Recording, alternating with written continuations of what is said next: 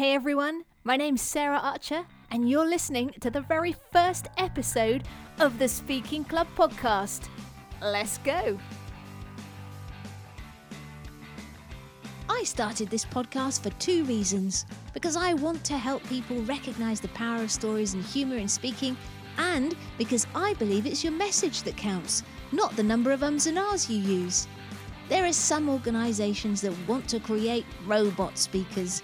They want you to sacrifice your personality in order to speak perfectly. I want to let you know that you can be yourself and a sensational speaker. So, if you want to be a speaker that connects and engages authentically through stories, a speaker that gives value as well as a great performance, then welcome home. Hey, and thanks for dropping in to listen to the very first episode of the Speaking Club. Today, I'm going to tell you a bit more about the show, about me, why I'm doing this, and also today we're going to have a look at some confidence tips for public speaking and for anything else really that they might come in useful for. So, uh, who's the show for? Well, anyone that wants to learn more about the art of public speaking, um, corporate leaders, experts, authors, entrepreneurs, business owners, coaches, anyone who wants to use speaking to grow their brand, their career, or their business. And also, speakers who want to develop their craft and get more bookings. Basically, the Speaking Club is for all of you. Now, I'm going to be looking at all different aspects of public speaking from the blank page, how you get to from the blank page to like a finished draft, and how you add humor, storytelling, audience interaction, engagement, all the way through to choreography of your presentation, your performance tips, so that you can get maximum impact. We're also going to take a look at networking, pitching, and mindset because mindset is so important, whatever you're doing, whether that's public speaking or, or whatever. And, you know, maybe you're a person that's just starting out public speaking and you're, you're really petrified and you're going to talk about things that will help you. But also, maybe you're a speaker already, you do speaking as part of your job, but there's some aspects of it that you're really sort of nervous about, whether that's maybe audience interaction or adding humor. And these things will help you too. So, what's the format? It's going to be a weekly show and it's going to be a mix of solo shows with just me and also interviews with guests, great, great guests to cover some of the different aspects of the things I was talking about, all sprinkled with fun and laughter. But before we kick properly into this week's episode, I thought I'd tell you a bit about my story. I was born in a gulag, a Russian prison, on the icy, windswept plains of the tundra. My birth name was Alexandra, and for the first 15 years of my life, all I knew were frozen potatoes, ice water, and the bite of a guard's hand across my face. But I knew I could endure, I could survive, because I had one dream, one, one hope, one massive goal, which was to escape so that I could help people become sensational public speakers. Um, not all of that is true, but it does illustrate how a story can grab people's attention. What is true is that I love to help people fulfill their potential. And the other things I, I really, uh, key aspirations are to entertain and to challenge people's thinking.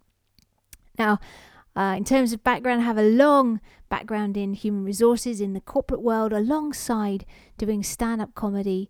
Uh, I've also been an author, a playwright, a speaker, and a coach. I've done stand up comedy all across the UK and a couple of so- solo shows in Edinburgh. I've spoken internationally, written a couple of business books about how to add humour to your speaking and also how to do uh, your sort of killer elevator pitch. And my play has been performed across the UK, also in Japan and Canada so far. And I am a coach, uh, an NLP coach, but also in my past I've been a tennis coach, although I don't do that too much these days. At heart, I'm a joker, a storyteller, and a teacher. Oh, and I was born in London, not Russia. And now to the meat of this week's show, which is around mindset and how you can better manage negative thoughts. I recently did a survey and it was around public speaking for a couple of reasons. Wanted to find out things maybe people want me to cover in the podcast, but also because I'm putting a new course together. And one of the questions that I asked on the survey was what is your biggest challenge around public speaking or what area would you like to improve the most? And I got one response which to the question which really sort of um, I don't know, really got to me. And uh, I, am going to read it out to you.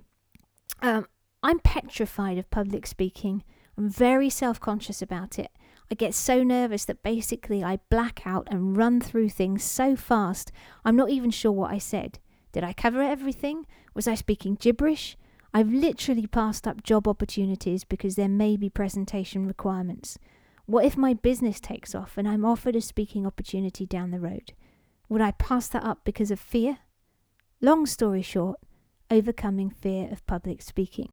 This might not fit where you are now as a speaker, but I'm pretty sure it's applied to all of us to varying degrees and, and will again if we want to grow and face new challenges. I've studied mindset and I've found that everyone um, has negative thoughts. They have fears and doubts and anxieties, especially when we step outside our comfort zone. It's human nature, and regardless of what you do for a job, or how successful you are, or how much time you spend in front of the bathroom mirror roaring at yourself and telling yourself how amazing you are, the thoughts and feelings still come. I guess the question though is why are some people successful in spite of the fear? Now, from all the reading and research I've done on managing fear, I think it comes down to the way we look at fear and our attitude towards it. In her book, Feel the Fear and Do It Anyway, Susan Jeffers says that in order to win, we need to see fear as a way of life rather than a barrier to success. And pretty much all of the experts say the same thing. The only way through fear is to do the thing we're scared of. Well, that's that's easy to say and hard to do. I think Russ Harris sums it up well in his book The Confidence Gap. His number one rule in what he calls the confidence game is this. The actions of confidence come first, the feelings of confidence come later. And he uses the analogy of riding a bike to illustrate this, and I think it I think it works well. You wouldn't expect to be confident riding a bike until you'd actually learned how to ride a bike. And once you've mastered the steering and pedaling and and the stabilizers have come off, you start to feel confident. And the more you ride, the more confident you get. And I think people that take positive action outside their comfort zone, despite feeling fear and having negative thoughts, seem to have two things going for them. They've got a strong vision of what they want to achieve, pulling them towards the future, and they found a way to manage their thoughts. And managing your thoughts is what I want to take a closer look at today. I guess one of the first questions is where do all of these negative thoughts come from? Well, it's evolution, baby. Back in the time of our cave dwelling ancestors, our minds key purpose was to risk assess the environment and look at the multitude of things that could possibly kill us in order to keep us alive. Back in those days, it really wasn't healthy to go looking around at just the bright side. You know, if you only thought pos- positive thoughts, like, uh, I don't know, oh, hello, there's a T Rex there. My, it's got sharp teeth, but it's got those cute little arms. It'll never get me. Ah! Pretty much you wouldn't be alive for very long. Certainly not long enough to procreate. Which is why we're probably descended from the people whose minds went around identifying obstacles, personal weaknesses, and furry threats, which at that point probably included potential mates. So, negative thoughts are absolutely normal. But I think it's important to distinguish between two different types of negative thoughts that our mind serves up. Often the mind will bring us problems coupled with solutions. And that is great. That's constructive, that's helpful. We can pay attention to those. But most of the time, especially in situations outside our comfort zone, the mind will just tell us the same old stories. And those stories normally fall into four common categories. Those are the obstacles. Uh, the mind finds everything that stands in our way without providing any ideas about what to do. Um, or self judgments. That's when it tells us why we're not up to the task. Then it could also be comparisons. That's when we find out why our mind thinks everyone else is better than us.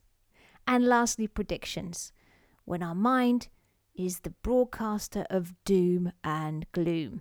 Most of these thoughts will come in the form of things like memories, images, fantasies, assumptions, vision, dreams, whatever it is. At their essence, though, they're made up of two things that's words and images. Now, normally, the prescribed strategies for dealing with negative thoughts are, first of all, to challenge or dispute them and look for evidence that they're not true. You've heard that one before, I'm, I'm sure, and I've told people to do that before. Uh, the second one is to replace them with positive thoughts.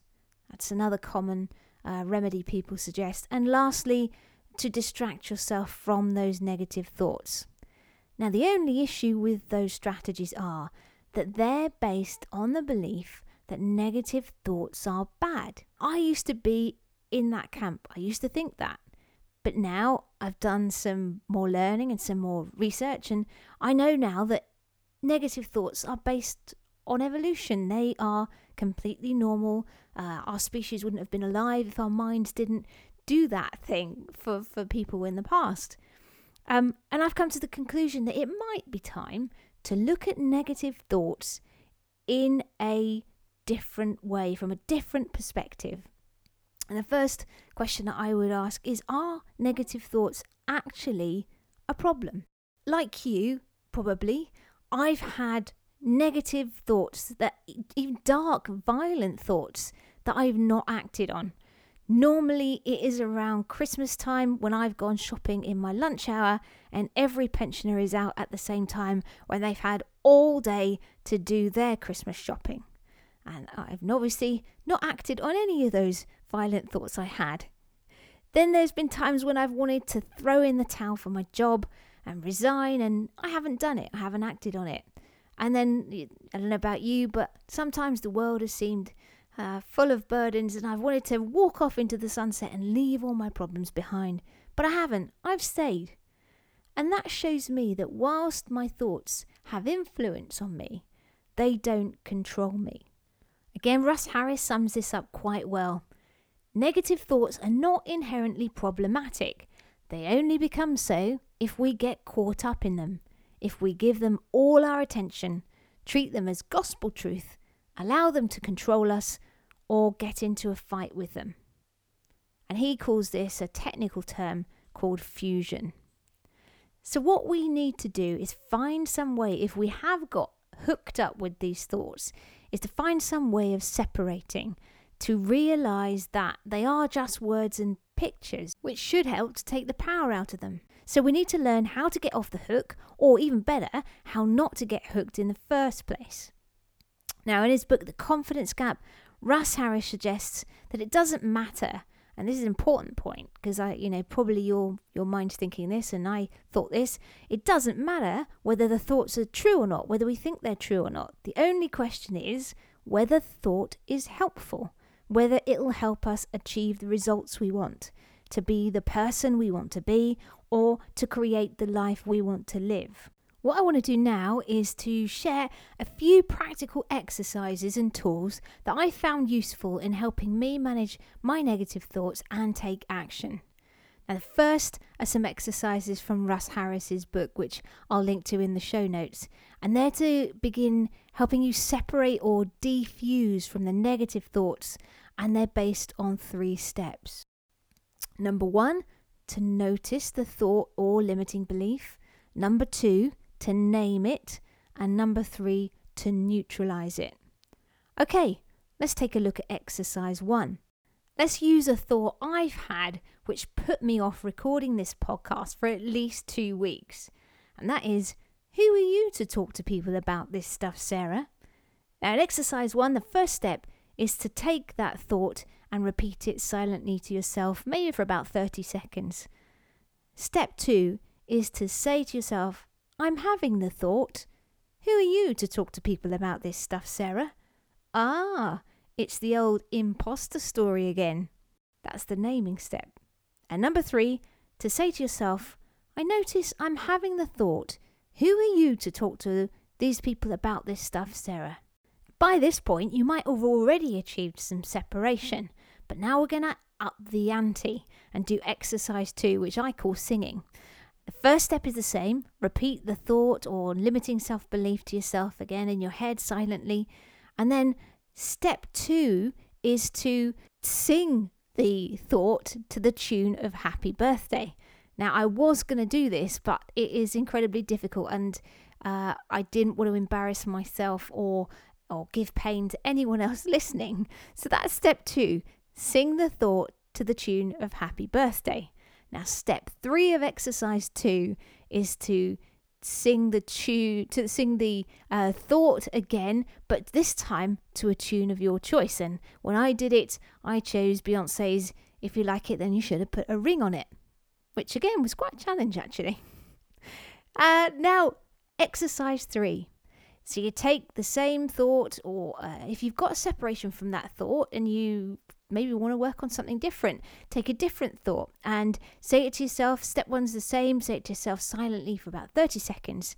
And then step two in this one is to take the thought and hear it in your mind in a cartoon character's voice or a famous actor's distinctive voice and and again it, hear it in that in that voice and step 3 is to choose another distinctive voice and and listen to it in that voice this is quite similar. I don't know if any of you have done NLP, but in NLP we have a thing called the fast phobia cure, and we're looking there at uh, something that happened in someone's life and playing with the memory so that it loses power.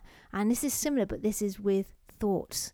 Now, for those of you that are visual, the last exercise uh, in this round that I'm going to tell you about is uh, is where again step one's the same. You take the thought and you repeat it silently to yourself, and then step two of this exercise is to imagine the words of the thought typed in plain black ink on a computer screen. And then you start playing with it. Maybe you change the font or the colour. Uh, maybe go from a boring old Roman Times New Roman to uh, Comic Sans. I don't know. Um, and then step three, maybe play around with the spacing. Uh, with the uh, making it larger, uh, heading style. I don't know, maybe make it vertical down the screen or have a karaoke bouncing ball. Um, you can do anything you like. It's not a real computer screen. So there we go. Those exercises are to help us see the thoughts for what they are. As I said, just words and images to create some separation and to diminish their power. And I hope you find them useful. Certainly, I, I had a chuckle when I when I did them. Now, the last exercise I'm going to tell you about is to help you avoid getting hooked in the first place. But what I found is this exercise also helps with focus, particularly when you want to do that deep work and not get sidetracked by your mind offering up distractions uh, like mine does. And well, you should do the ironing, Sarah, or maybe pull some weeds or eat chocolate. And uh, I'm always working on focus, so this has been really, really helpful to me. Um, so the thing here is to imagine, take yourself off somewhere quiet. Imagine yourself at a train station, set a timer for five minutes. Uh, the train station could be any sort of train station you want. It could be a leafy autumn day, or it could be blazing sunshine, and you're sitting on the bench. It's it's your experience, it's your imagination, it's your train station. So you sit at the train station, and as you you know your eyes are closed and you'll find that the thoughts will come because the voice is like a the mind is like a radio it never turns off so when those thoughts start coming just imagine that they're trains and they just go through the station, they don't stop, and you don't get on them. Now, You might even find you have the thought, well, I don't actually use trains. And when you find yourself getting hooked like that, you just notice and you start again. And you do it for about five minutes, as I said, and then you can build up to 10 minutes. And this is an incredibly powerful tool.